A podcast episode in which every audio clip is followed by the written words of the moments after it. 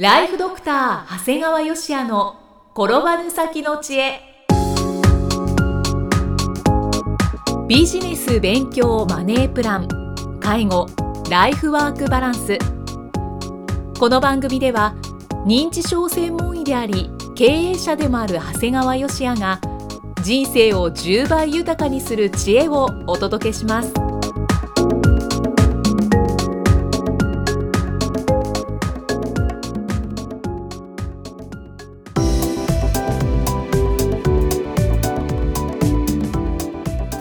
ちは、生きみえです。ライフドクター長谷川芳也の転ばぬ先の知恵今回も始まりました。長谷川先生よろしくお願いします。お願いします、さて今回はどのようなお話でしょうか？えー今回はですねあのーまあ、僕の出版の先生でもある土井英二さんの「一流の人は本のどこに線を引いているのか」という本をはい。ご紹介します、お願いします。えー著者が土井英二さん。はい。で編集者がですね、えー僕の親指の本と同じ黒川誠一編集長。おこれ出版業界ではこれ以上の最強タッグはないんですね。業界でトップですか？トップトップですよね。でそんな2人とご縁をいただいてるってことにまず感謝ですね。そうですね。でこの土井さんの本に書評や読書感想文などは書く必要はないって書いてあったんだけど、はい。こういうこと言われちゃうと書きたくなるのがまた自分で。あえて自分ででピックアップしたところをご紹介します、はい。えー自ら引いた一本の線が時に革新的なアイデアをもたらし人生を変えてしまうことのインパクトを持ったりすることがある、ああなるほど。どこに線を引くかってですねでその中であったのはあと小説は消費ビジネス書は投資。ああこれも大胆だな。消費と言われると小説ちょっと言い過ぎかなと思ったりしたんだけども ビジネス書には著者のフィルターが収められている。はあ。なたの見方を変えインプットの内容を変え世界を変え変化させてしまうフィルターが手に入る。雑誌にはフィルターはない自分にはないフィルターを手に入れることができる。そうそう。まあ正直その割に本って安すぎるよなっていつも思いますね。そうですね。僕でも一冊の本で本当に1000万ぐらい稼げる本ってあるなと思うんですね。本の内容が面白いかどうかなどあなたのビジネスには関係もない。本はあくまでそれ自体を楽しむものではなく人生を楽しむツールであるはい。いい話は心の栄養である。ただしその良い話はビジネスとは関係ないことを知っておくべきだ優れた著者の条件は一流の変態かどうかなのだ 土井さんよく言うんだ。誰々さんは何々の変態ですねって。でもこれはね強烈な褒め言葉で過去にね何々の変態だって言ってもらった人ってね10人いるかいないかなんだよね。少ないですね、うん、だからあの世界的なミリオンを出されたこんまりちゃんは片付けの変態だってはっきり言われたんだよね。ああ変態だと思います。僕実は言われたことあるんです。先生も絶対長谷川さんはまるの変態ですねって言われたんですけどちょっとこれは僕の医者としての問題に関わるから言わないんですけど。あそうなんですか、うん。でも言われたんです。だからちょっとこれはねはい。嬉しくなった お金？とかですかね。あ鋭い。それおお。そうそうそうそれお金のまさ変態ですか？って言われた。長谷川さんお金の話をしたする時ってもう違うよ人間だって言われたことがある。いやでも本当すごいです。もうめちゃめちゃ饒舌になりますしし。まあ、いつも饒舌ですけれども、饒舌だしあと目がキラキラしてます。そうでしょう、はい。それを土井さんに言われたんだよね。でも医者としてそれってあんまり嬉しくないからあんま人に言わないんだけど、うん、でもそれをね言われたんだよでもね経営者でいらっしゃいますから。そうまあ医者であり経営者であるということだね、で読書とは他者との違いを作り出す作業だ。自分の専門知識を深めるだけでなく関連性のない分野を学び組み合わせる。これができると他者との違いを作れるようになる競争優位性が発揮できる思考の横展開今みたいな話ですね。思考の横展開がは始まると読書はもう尽きることがなくなる。はい。知らないことへの恐怖は知らないことを知る喜びへと変化している。ここまでたどり着ければ本書の役割は終わったのかもしれない、そうですね、まあ、僕らももうその世界まで来てるかなということですね、はい。えーなぜベストセラーになったのか？答えはシンプルだ。普段本を読まない人が買ったからだ。あなたのビジネスの客は評論家か庶民かこれは本を書く手には鋭い質問なんですね、別に書評家に向けて我々は本を書いてるわけではない。常日頃本を読まない人に買ってもらう本をということです、で、はい、これはもう最後もう僕は最近自分の講演でもよく言います。教育はとても残酷なものだ。学んだ人はさらに深く学べるようになりそうでない人との差は指数関数的に広がっていく、もうこの世の中は読書をする人としない人でも大きく分かれると思います。最近僕は生命保険会社さんの販売員の前で講演をすることがよくあって最後に言うんです、えー、皆さんの営業成績というのは正直本を読むか読まないかにかかっている、うん、えー、最近本なんて読んだことがない。この本買おうかななんて迷ってる人はもう絶対あなた方はなんか保険を売る力はない。本を買う人はあの読む人が絶対営業成績も伸びるんだ、うん、ということで今日僕の本を、えー、置いておきましたのでよろしければ購入してくださいって言うとむちゃくちゃ売れるんですよね。うまいな。ということ。でも そういうオチでしたか。そうなんです。はい。そうやって言うと本まで売れるよということで、うん、だってすごい。この間もそうだね。130人の参加者で80冊売れたからね、えー、すごい、うん。買わないやつは営業マン失格だぐらいのこと言うからね。いやでもまあ確かに本当に買うべきですよね。そうなんですよ、はい。まあ、とてもねこれ引く線は1本では収まらない学びの多い本でしたが、うん、ということですね。本当ですねなんか一つ一つの言葉がこうパーンって頭をはじかれるような感じです。まあ、ただね正直言うとまあ、僕らも本を読み慣れてる人間からするとふーんというところが多いかな。うんだからまあそもそもだから本当に本を読まないといけない人はまずこの本も読まないだろうなという気はしますしね。うん、だからちょっと売るには難しいんじゃないかなとちょっと思ったりする。ターゲットがちょっとこう本来読まなければ読まなければいけない人たちはきっと読まないような気がする。しか読めないんじゃないかな？ちょっと文章が難しくてという気がするかな、はいはい、で読める人たちは、うん、もうこんなこと自分でやってるよみたいな感じでもうガンって分かれてるんですね。分かってる分かれてるんじゃないかなと気がします、ところで、はい、話は変わりますがはい、認知症の患者さんは現在462万人、うん、早期認知症の方を含めると1000万人を超えています、はい、そのため認知症専門医だけでなく非専門医の方々も最低限の認知症の知識を持っていただく必要があります。そのため認知症専門医として全国の医師会等で講演をさせていただいています、うん、でもね先日講演後に鋭い質問を受けたんだよね、はい、非専門医の我々が付け焼き場的に学んで患者さんを見ることと専門医が見ることとどちらが患者さんのためになりますか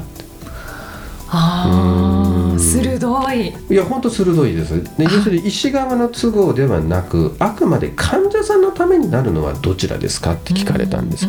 先生何とお答えに？これ結構考えてね、はい、まあ、それ言っちゃいかんのじゃないかなと思ったんだけどもやっぱり持ち場持ち屋ですと。診断技術治療薬の選択予想される症状問題点在宅介護の可否の判断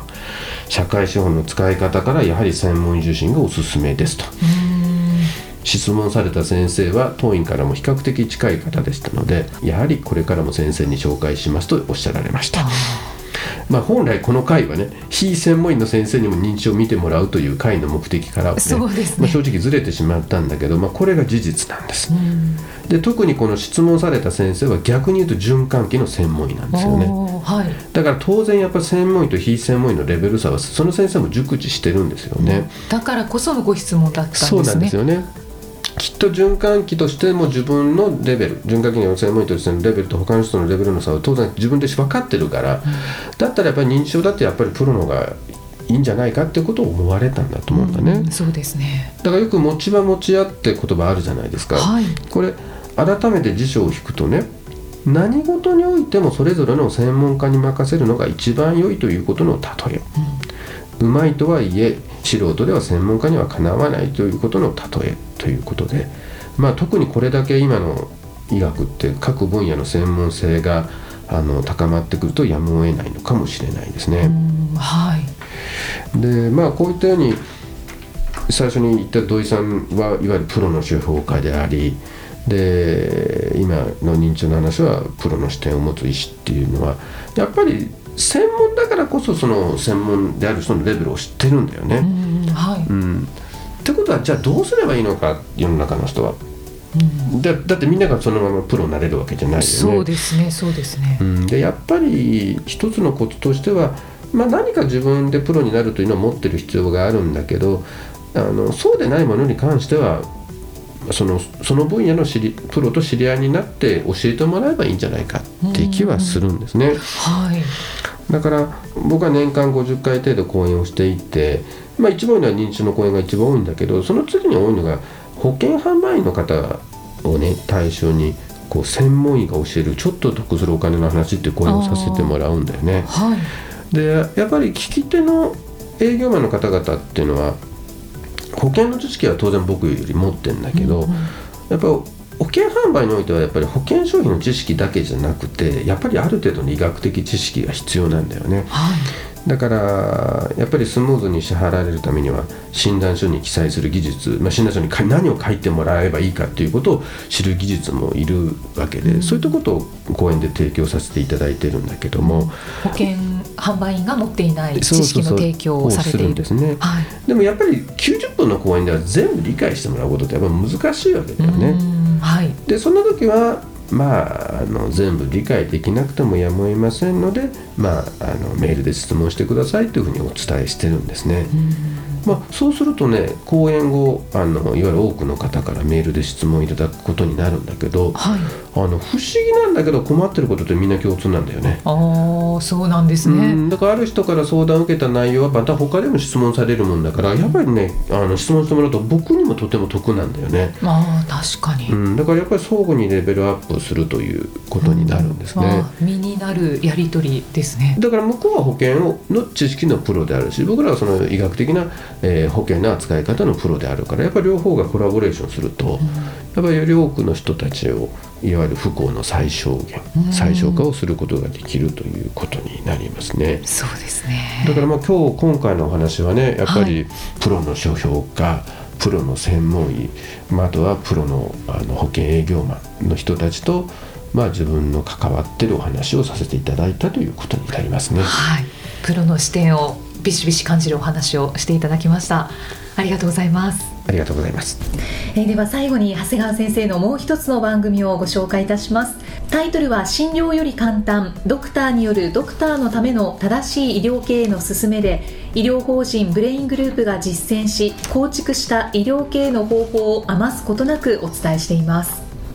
長谷川先生本当に内容が濃いですよね。そうですねあの、まあ、ブログに書いたりこの放送でしたりっていうのはやっぱり不特定多数の人が皆さん聞けるもんですからある程度やっぱり常識的なことしか言えないんですけどもこれも本当有料で聞きたい人にっていうことですので、まあ、ここでしか言えないっていうようなことを結構お話ししてますので、まあ、どれぐらい言ってるのかということを一度試して聞いていただけるとありがたいですね。はい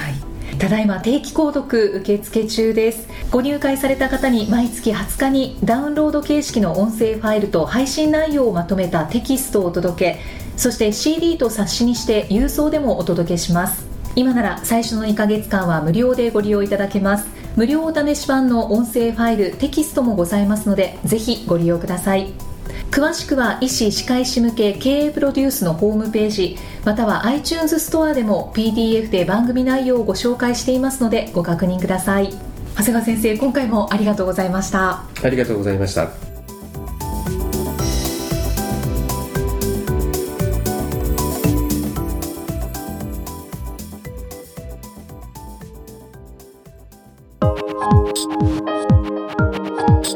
今日の放送はいかがでしたか？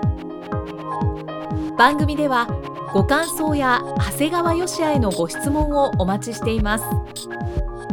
番組と連動したウェブサイトにあるホームからお申し込みください。URL は http コロンスラッシュスラッシュ brain-gr.com スラッシュ podcast スラッシュ http コロンスラッシュスラッシュブレイン -gr.com スラッシュポッドキャストスラッシュです。それではまたお耳にかかりましょう。この番組は提供ライフドクター長谷川芳也。プロデュースキクタス。ナレーションは生きみえによりお送りいたしました。